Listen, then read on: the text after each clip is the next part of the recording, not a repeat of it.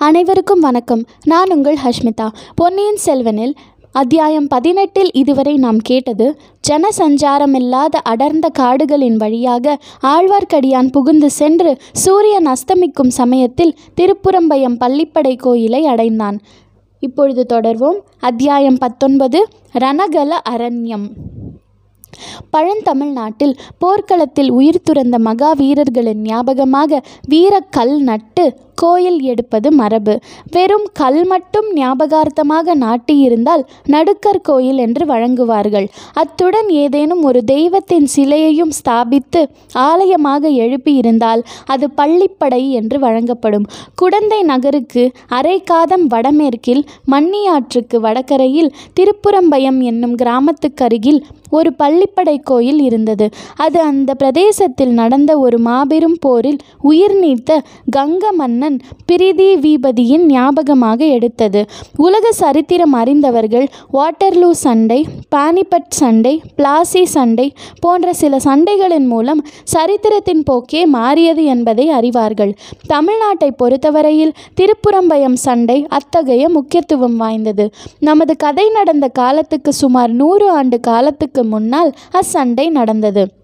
அதன் வரலாறு தமிழக மக்கள் அனைவரும் தெரிந்திருக்க வேண்டியது அவசியம். கரிகால் வளவன் பெருநற்கிள்ளி இளஞ்சேட் சென்னி தொடித்தோட் செம்பியன் முதலிய பழைய சோழகுல மன்னர்கள் சீரும் சிறப்புமாக சோழ நாட்டை ஆண்டிருந்த காலத்துக்கு பிறகு ஏறக்குறைய ஐநூறு அறுநூறு வருஷ காலம் சோழர் குலத்தின் கீர்த்தியை நீடித்து கிரகணம் பிடித்திருந்தது.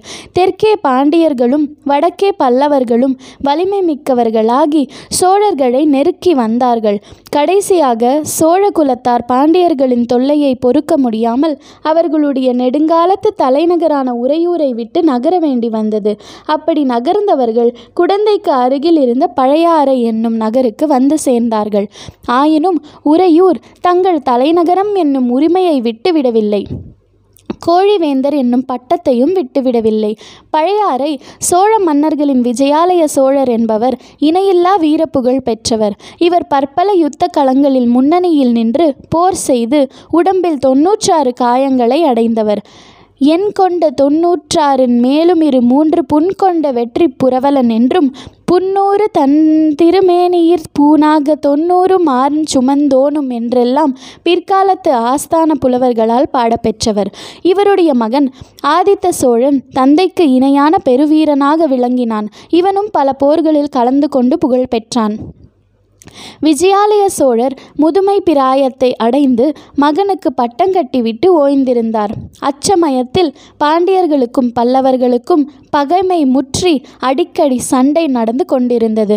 அந்த காலத்து பாண்டிய மன்னனுக்கு வரகுணவர்மன் என்று பெயர் பல்லவ அரசனுக்கு அபராஜிதவர்மன் என்று பெயர். இந்த இரண்டு பேரரசர்களுக்குள் நடந்த சண்டைகள் பெரும்பாலும் சோழ நாட்டில் நடைபெற்றன. யானையும் யானையும் மோதி சண்டையிடும்போது நடுவில் அகப்பட்டு கொள்ளும் சேவல் கோழியைப் போல் சோழ நாடு அவதிப்பட்டது. சோழ நாட்டு மக்கள் துன்புற்றார்கள். எனினும் இப்போர்களை விஜயாலய சோழர் தமக்கு சாதகமாக பயன்படுத்தி கொண்டார். ஒவ்வொரு போரிலும் ஏதாவது ஒரு கட்சியில் தம்முடைய சிறிய படையுடன் போய் கலந்து கொண்டார். வெற்றி தோல்விகள் மாறி மாறி வந்தாலும் சோழ நாட்டில் போர் குணம் மிகுந்து வந்தது. காவேரி நதியிலிருந்து பல கிளை நதிகள் பிரிந்து சோழ நாட்டை வளப்படுத்துவதை யாவரும் அறிவார்கள். அக்கிளை நதிகள் யாவும் காவேரிக்கு தெற்கே பிரிகின்றன. கொள்ளிடத்திலிருந்து பிரிந்து காவேரிக்கு கொள்ளிடத்துக்கும் நடுவில் பாயும் நதி ஒன்றே ஒன்றுதான். அதற்கு மன்னியாறு என்று பெயர். இந்த மன்னியாற்றின் வடகரையில் திருப்புறம்பயம் கிராமத்துக்கு அருகில் பாண்டியர்களுக்கும் பல்லவர்களுக்கும் இறுதியான பலப்பரீட்சை நடந்தது. இருதரப்பிலும் படைபலம் ஏறக்குறைய சமமாக இருந்தது. பல்லவ அபராஜிதவர்மனுக்கு துணையாக கங்க நாட்டு பிரிதிவீபதி வந்திருந்தான். ஆதித்த சோழனும் அபராஜிதவர்மனுடைய கட்சியில் சேர்ந்திருந்தான். பாண்டிய சைன்யத்துடனும் பல்லவ சைன்யத்துடனும் ஒப்பிட்டால் சோழ சைன்யம் மிகச் சிறியதாகவே இருந்தது. எனினும் இம்முறை பாண்டியன் வெற்றி பெற்றால் சோழ வம்சம் அடியோடு நாசமாக நேரும் என்று ஆதித்தன் அறிந்திருந்தான். ஆகையால் பெரிய சமுத்திரத்தில் கலக்கும் காவேரி நதியைப் போல் பல்லவரின் மகா சைன்யத்தில் தன்னுடைய சிறுபடையையும் சேர்த்திருந்தான். காத தூரத்துக்கு காத தூரம் ரணகளம் பரவியிருந்தது. ரத கஜ துரக பதாதிகள் என்னும் நால்வகை படைகளும் போரில் ஈடுபட்டிருந்தன. மலையோடு மலை முட்டுவது போல் யானைகள் ஒன்றை ஒன்றை தாக்கிய போது நாலா திசைகளும் அதிர்ந்தன. புயலோடு புயல் மோதுவது போல் குதிரைகள் ஒன்றின் மீது ஒன்று பாய்ந்தபோது குதிரை வீரர்களின் கையிலிருந்த வேல்கள் மின்வெட்டுகளைப் போல் பிரகாசித்தன. ரதத்தோடு ரதம் மோதி சுக்குநூறாகி திசையெல்லாம் பறந்தன. காலாள் வீரர்களின் வாள்களோடு வாள்களும் வேல்களோடு வேல்களும் உராய்ந்த போது எழுந்த ஜங்கார ஒளிகளினால் திக்கு திகாந்தங்கள் எல்லாம் நடுநடுங்கின. மூன்று நாள் இடைவிடாமல் சண்டை நடந்த பிறகு ரணகளம் முழுவதும் இரத்தக்கடலாக காட்சியளித்தது. அந்த கடலில் செத்த யானைகளும் குதிரைகளும் திட்டு திட்டாக கிடந்தன. உடைந்த ரதங்களின் பகுதிகள் கடலில் கவிழ்ந்த கப்பலின் பலகைகளைப் போல் மிதந்தன. இரு தரப்பிலும் ஆயிரம் பதினாயிரம் வீரர்கள் உயிரிழந்து கிடந்தார்கள். மூன்று நாள் இவ்விதம் கோர யுத்தம் நடந்த பிறகு பல்லவர் சைன்யத்தில் ஒரு பகுதிதான் மிஞ்சியிருந்தது. மிஞ்சியவர்களும் மிக களைத்திருந்தார்கள். பாண்டிய நாட்டு வீர மறவர்களோ களைப்பையே அறியாத வரம் வாங்கி வந்தவர்களைப் போல் மேலும் மேலும் வந்து தாக்கினார்கள். அபராஜிதவர்மனுடைய கூடாரத்தில் மந்திராலோசனை நடந்தது. அபராஜிதன் பிரிதிவிபதி ஆதித்தன் ஆகிய மூன்று மன்னர்களுடன் படைத்தலைவர்களும் கலந்து ஆலோசித்தார்கள். இனி எதிர்த்து நிற்க முடியாது என்றும் பின்வாங்கி கொள்ளிடத்துக்கு வடகரை சென்று விடுவதே உசிதம் என்றும் முடிவு செய்தார்கள். இப்படிப்பட்ட நிலைமையில் போர்க்களத்தில் ஓர் அதிசயம் நடந்தது. முதுமையினால் தளர்ந்தவனும் உடம்பில் தொன்னூற்றாறு காயவடுக்கள் உள்ளவனும் கால்களில் பட்ட கொடிய காயத்தினால் எழுந்து நிற்கும் சக்தியை இழந்தவனுமான விஜயாலய சோழன் எப்படியோ யுத்த அரங்கத்துக்கு வந்துவிட்டான். பல்லவ சைன்யம் பின்வாங்கி கொள்ளிடத்துக்கு வடக்கே போய்விட்டால் சோழ நாடு மறுபடியும் நெடுங்காலம் தலையெடுக்க முடியாது என்பதை உணர்ந்திருந்த அந்த கிழச்சிங்கத்தின் கர்ஜனை பல்லவர் கட்சியில் எஞ்சியிருந்த வீரர்களுக்கு புத்துயிர் அளித்தது. ஒரு யானை எனக்கு ஒரு யானை கொடுங்கள் என்றான். நமது யானைப்படை முழுதும் அதமாகிவிட்டது ஒன்று கூட தப்பவில்லை என்றார்கள். ஒரு குதிரை ஒரு குதிரையாவது கொண்டு வாருங்கள் என்று சொன்னான். உயிருள்ள குதிரை ஒன்று கூட மிஞ்சவில்லை என்று சொன்னார்கள். சோழ நாட்டு சுத்த வீரர்கள் இருவரேனும் மிஞ்சி உயிரோடு இருக்கிறார்களா? இருந்தால் வாருங்கள் என்று விஜயாலயன் அலறினான். இருவருக்கு பதிலாக இருநூறு பேர் முன்னால் வந்தார்கள். இரண்டு பேர் தோளில் வலியும் வலிவும் நெஞ்சில் உரமும் உள்ள இரண்டு பேர் என்னை தோள் கொடுத்து தூக்கி கொள்ளுங்கள். மற்றவர்கள் இரண்டிரண்டு பேராக பின்னால் வந்து கொண்டிருங்கள். என்னை சுமக்கும் இருவர் விழுந்தால் பின்னால் வரும் இருவர் என்னை தூக்கி கொள்ளுங்கள் என்றான் அந்த வீராதி வீரன். அப்படியே இரண்டு பீமசேனர்கள் முன்னால் வந்து விஜயாலனை தோளில் தூக்கி கொண்டார்கள். போங்கள் போர் முனைக்கு போங்கள் என்று கர்ஜித்தான். போர்க்களத்தில் ஓரிடத்தில் இன்னமும் சண்டை நடந்து கொண்டிருந்தது. தெற்கத்தி மறவர்கள் எஞ்சி நின்ற பல்லவ வீரர் வீரர்களை தாக்கி பின்வாங்கச் செய்து கொண்டே வந்தார்கள். இருவருடைய தோள்களில் அமர்ந்த விஜயாலயன் அந்த போர் முனைக்கு போனான். இரண்டு கைகளிலும் இரண்டு நீண்ட வாள்களை வைத்துக்கொண்டு திருமாலின் சக்கராயுதத்தைப் போல் சுழற்றி கொண்டு எதிரிகளிடையே புகுந்தான். அவனை தடுக்க யாராலும் முடியவில்லை. அவன் புகுந்து சென்ற வழியெல்லாம் இருபுறமும் பகைவர்களின் உடல்கள் குவிந்து கொண்டே இருந்தன.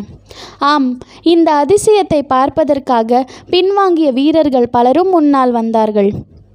விஜயாலயனுடைய அமானுஷ்ய வீரத்தைக் கண்டு முதலில் சிறிது திகைத்து நின்றார்கள். பிறகு ஒருவரை ஒருவர் உற்சாகப்படுத்தி கொண்டு தாங்களும் போர் முனையில் புகுந்தார்கள். அவ்வளவுதான். தேவி ஜெயலட்சுமியின் கருண கடாட்சம் இந்த பக்கம் திரும்பிவிட்டது. பல்லவர் படைத்தலைவர்கள் பின்வாங்கி கொள்ளிடத்துக்கு வடகரை போகும் யோசனையை கைவிட்டார்கள். மூன்று வேந்தர்களும் தமக்குரிய மூல பல வீரர்கள் புடைசூழ போர் முனையில் புகுந்தார்கள். சிறிது நேரத்துக்கெல்லாம் பாண்டிய வீரர்கள் பின்வாங்க தொடங்கினார்கள். பிறகு அவர்கள் பாண்டிய நாட்டின் எல்லைக்கு சென்றுதான் நின்றார்கள். கங்க மன்னன் பிரிதிவிபதி அன்றைய போரில் செயற்கரும் செயல்கள் பல புரிந்து பிறகு தன் புகழுடம்பை அப்போர்க்களத்தில் நிலைநாட்டி விட்டு வீர சொர்க்கம் சென்றான். அத்தகைய வீரனுடைய ஞாபகார்த்தமாக அப்போர்க்களத்தில் வீரக்கள் நட்டினார்கள். பிறகு பள்ளிப்படை கோயிலும் எடுத்தார்கள். அத்தகைய கொடூரமான பயங்கர யுத்தம் நடந்த ரணகளம் சில காலம் புல் பூண்டுகள் முளையாமல் கிடந்தது. அந்த பக்கம் மக்கள் போவதே இல்லை. சிறிது காலத்துக்கு பிறகு அங்கே காடு மண்ட ஆரம்பித்தது. பள்ளிப்படை கோயிலை சுற்று காடு அடர்ந்தது. புதர்களில் நரிகள் குடிபுகுந்தன. இருண்ட மரக்கிளைகளில் ஆந்தைகளும் கோட்டான்களும் வாசம் செய்தன. நாளடைவில் அப்பள்ளிப்படை கோயிலுக்கு யாரும் போவதை நிறுத்தியே விட்டார்கள். எனவே கோயிலும் நாளுக்கு நாள் தகர்ந்து போய் வந்தது. நமது கதை நடக்கும் காலத்தில் பாழடைந்து கிடந்தது. இத்தகைய பாழடைந்த பள்ளிப்படை கோயிலுக்கு இருட்டுகிற நேரத்தில் ஆழ்வார்க்கடியான் வந்து சேர்ந்தான். அக்கோயிலின் மேல் மண்டப விளிம்பில் அமைந்த காவல் பூதகணங்கள் அவனை பயமுறுத்த பார்த்தன. ஆனால் அந்த வீர வைஷ்ணவ சிகாமணியா பயப்பிடுகிறவன்? பள்ளிப்படை கோயில் மண்டபத்தின் மீது தாவி ஏறினான். மண்டபத்தின் மீது கவர்ந்திருந்த மரக்கிளையின் மறைவில் உட்கார்ந்து கொண்டான். நாலாபுறமும் கவனமாக பார்த்து கொண்டிருந்தான். அவனுடைய கண்கள் அடர்த்தியான இருளை கிழித்து கொண்டு கொண்டு பார்க்கும் சக்தியை பெற்றிருந்தன. அவனுடைய செவிகளும் அவ்வாறே மிக மெல்லிய ஓசையையும் கேட்கக்கூடிய கூர்மை பெற்றிருந்தன. இருட்டி ஒரு நாளிகை இரண்டு நாளிகை மூன்று நாளிகையும் ஆயிற்று சுற்றிலும் சூழ்ந்திருந்த அந்தகாரம் அவனை அடியோடு அமுக்கி மூச்சு திணற செய்தது. அவ்வப்போது காட்டு மரங்களின் இடையே சலசலவென்று ஏதோ சத்தம் கேட்டது. அதோ ஒரு மரநாய் மரத்தின் மீது ஏறுகிறது. அதோ ஒரு ஆந்தை உருமுகிறது. இந்த பக்கம் ஒரு கோட்டான் கூவுகிறது. மரநாய்க்கு பயந்து ஒரு பறவை சடசடவென்று சிறகை அடித்துக்கொண்டு மேல் கிளைக்கு பாய்கிறது. அதோ நரிகள் ஊளையிடத் தொடங்கிவிட்டன. தலைக்கு மேலே ஏதோ சத்தம் கேட்டது. அண்ணாந்து பார்த்தான். அணிலோ ஓனானோ அல்லது அத்தகைய வேறொரு சிறிய பிராணியோ மரக்கிளையின் மீது தாவி ஏறிற்று. மரக்கிளைகளின் இடுக்குகளின் வழியாக வானத்தில் ஒரு சிறு பகுதி தெரிந்தது. விண்மீன்கள் முணுக் முணுக்கென்று மின்னிக்கொண்டே கீழே எட்டி பார்த்தன. அந்த தனிமை மிகுந்த கனாந்தகாரத்தினிடையே வானத்து நட்சத்திரங்கள் அவனுடன் நட்புரிமை கொண்டாடுவது போல் தோன்றின. எனவே ஆழ்வார்க்கடியான் மரக்கிளைகளின் வழியாக எட்டி பார்த்த நட்சத்திரங்களை பார்த்து மெல்லிய குரலில் பேசினான் ஓ நட்சத்திரங்களே உங்களை இன்றைக்கு பார்த்தால் பூவுலக மக்களின் அறிவீனத்தை பார்த்து கேலி செய்து கண் சிமிட்டி சிரிப்பவர்களைப் போல தோன்றுகிறது. சிரிப்பதற்கு உங்களுக்கு வேண்டிய காரணம் உண்டு. நூறு வருஷத்துக்கு முன்னால் இதே இடத்தில் நடந்த பெரும் போரையும் போர் நடந்த பிறகு இங்கே வெகுநாள் வரை இரத்த வெள்ளம் பெருகி கிடந்ததையும் பார்த்திருக்கிறீர்கள். மனிதர்கள் எதற்காக இப்படி ஒருவரை ஒருவர் பகைக்க வேண்டும் என்று அதிசயிக்கிறீர்கள்? எதற்காக இப்படி மனித இரத்தத்தை சிந்தி வெள்ளமாக ஓடச் செய்ய வேண்டும் என்று வியக்கிறீர்கள்? இதற்கு பெயர் வீரமாம். ஒரு மனிதன் இருந்து நூறு வருஷமாகியும் அவனிடம் பகைமை பாராட்டுகிறார்கள். இந்த பள்ளிப்படை பகைவனுடைய பள்ளிப்படையாம். பகைவன் பள்ளிப்படைக்கு அருகில் கூட யோசிக்க போகிறார்களாம். செத்துப்போனவர்களின் பெயரால் உயிரோடு இருப்பவர்களை இம்சிப்பதற்கு வானத்து விண்மீன்களே நீங்கள் ஏன் சிரிக்க மாட்டீர்கள்? நன்றாய் சிரியுங்கள். கடவுளே இங்கு வந்தது வீண்தானா? இன்று இரவெல்லாம் இப்படியே கழியப் போகிறதா? எதிர்பார்த்த ஆட்கள் இங்கே வரப்போவதில்லையா? என் காதில் விழுந்தது தவறா? நான் சரியாக கவனிக்கவில்லையா? அல்லது அந்த மச்சஹஸ்த சமிக்ஞையாளர்கள் தாங்கள் யோசனையை மாற்றிக்கொண்டு வேறிடத்துக்கு போய்விட்டார்களா? என்ன ஏமாற்றம். இன்றைக்கு மட்டும் நான் ஏமாந்து போனால் என்னை நான் ஒரு நாளும் மன்னித்து கொள்ளவே முடியாது. ஆ அதோ சிறிய வெளிச்சம் தெரிகிறது. அது என்ன? வெளிச்சம் மறைகிறது. மறுபடியும் தெரிகிறது. சந்தேகமில்லை. அதோ சுழிந்து கொளித்து பிடித்து கொண்டு யாரோ ஒருவன் வருகிறான். இல்லை இரண்டு பேர் வருகிறார்கள். காத்திருந்தது வீண் போகவில்லை என்று தனக்குத்தானே பேசிக்கொண்டார் வந்தவர்கள் இருவரும் பள்ளிப்படையை தாண்டி கொண்டு சிறிது அப்பால் போனார்கள். அடர்ந்த காட்டுக்கு மத்தியில் சிறிது இடைவெளி இருந்த இடத்தில் நின்றார்கள். ஒருவன் உட்கார்ந்து கொண்டான். கையில் சுளுந்து வைத்திருந்தவன் சுற்றுமுற்றும் பார்த்து கொண்டிருந்தான். யாருடைய வரவையோ அவன் எதிர்பார்த்தான். என்பதில் சந்தேகமில்லை. சற்று நேரத்துக்கெல்லாம் இன்னும் இரண்டு பேர் வந்தார்கள். அவர்கள் இதற்கு முன் இந்த இடத்துக்கு வந்தவர்களாக இருக்க வேண்டும். இல்லாவிட்டால் இந்த இருளில் அடர்ந்த காட்டில் வழி கண்டுபிடித்து கொண்டு வர முடியுமா? முதலில் வந்தவர்களும் பின்னால் வந்தவர்களும் ஏதோ பேசிக்கொண்டார்கள் ஆனால் ஆழ்வார்க்கடியான் காதில் அது ஒன்றும் விழவில்லை. அடடா இத்தனை கஷ்டப்பட்டு வந்தும் பிரயோஜனம் ஒன்றும் இராது போலிருக்கிறதே. ஆட்களின் அடையாளம் கூட தெரிந்து கொள்ள முடியவில்லையே. என்று எண்ணினான். பிறகு இன்னும் இரண்டு பேர் வந்தார்கள். முன்னால் வந்தவர்களும் கடைசியில் வந்தவர்களும் ஒருவருக்கொருவர் பேசிக்கொண்டார்கள் கடைசியாக வந்தவர்களில் ஒருவன் கையில் ஒரு பை கொண்டு வந்திருந்தான். அதை அவன் அவிழ்ந்து அதனுள் இருந்தவற்றை கொட்டினான். சுளுந்து வெளிச்சத்தில் தங்க நாணயங்கள் பளபளவென்று ஒளிர்ந்தன. கொட்டிய மனிதன் பைத்தியம் பிடித்தவனைப் போல் சிரித்து நண்பர்களே சோழ நாட்டு பொக்கிஷத்தை கொண்டே சோழ ராஜ்யத்துக்கு உலை வைக்கப் போகிறோம். இது பெரிய வேடிக்கை அல்லவா? என்று சொல்லிவிட்டு மறுபடியும் கலகலவென்று சிரித்தான். ரவிதாசரே இரைச்சல் போட வேண்டாம். கொஞ்சம் மெதுவாக பேசலாம் என்றான் ஒருவன். ஆஹா இங்கு இப்படி பேசினால் என்ன? நரிகளும் மரநாய்களும் கூகைகளும் கோட்டான்களும் தான் நம் பேச்சை கேட்கும். நல்ல வேளையாக அவை யாரிடமும் போய் சொல்லாது என்றான் ரவிதாசன் என்று அழைக்கப்பட்டவன். இருந்தாலும் கொஞ்சம் மெதுவாக பேசுவதே நல்லதல்லவா? பிறகு அவர்கள் மெல்ல பேசத் தொடங்கினார்கள். ஆழ்வார்க்கடியானுக்கு அவர்களுடைய பேச்சை கேட்டறியாமல் மண்டபத்தின் பேரில் உட்கார்ந்து இருப்பது வீணென்று தோன்றியது. மண்டபத்தில் இருந்து இறங்கி கூட்டம் நடக்கும் இடத்திற்கு அருகில் நின்று ஒட்டு கேட்டே தீர வேண்டும். அதனால் விளையும் அபாயத்தையும் சமாளித்து கொள்ள வேண்டும். இவ்விதம் எண்ணி ஆழ்வார்க்கடியான் மண்டபத்திலிருந்து இறங்க முயன்றபோது மரக்கிளையின் அவன் உடம்பு உராய்ந்ததால் சலசலப்பு சத்தம் உண்டாயிற்று. பேசிக்கொண்டிருந்த மனிதர்களில் இருவர் சட்டென்று குதித்தெழுந்து யாரங்கே என்று கர்ஜித்தார்கள். ஆழ்வார்க்கடியானுடைய இதய துடிப்பு சிறிது நேரம் நின்று போயிற்று. அவர்களிடம் அகப்பட்டு கொள்ளாமல் தப்பி ஓடுவதை தவிர வேறு வழியில்லை. ஓடினாலும் காட்டில் சலசலப்பு சத்தம் கேட்கத்தானே செய்யும். அவர்கள் வந்து தன்னை பிடித்து விடலாம் அல்லவா? அச்சமயத்தில் கோட்டான் ஒன்று சப்பட்டையை விரித்து உயர்த்தி அடித்து கொண்டதுடன் ஊம் ஊம் என்று உரிமையது. தொடர்ந்து கேளுங்கள். நன்றி வணக்கம்.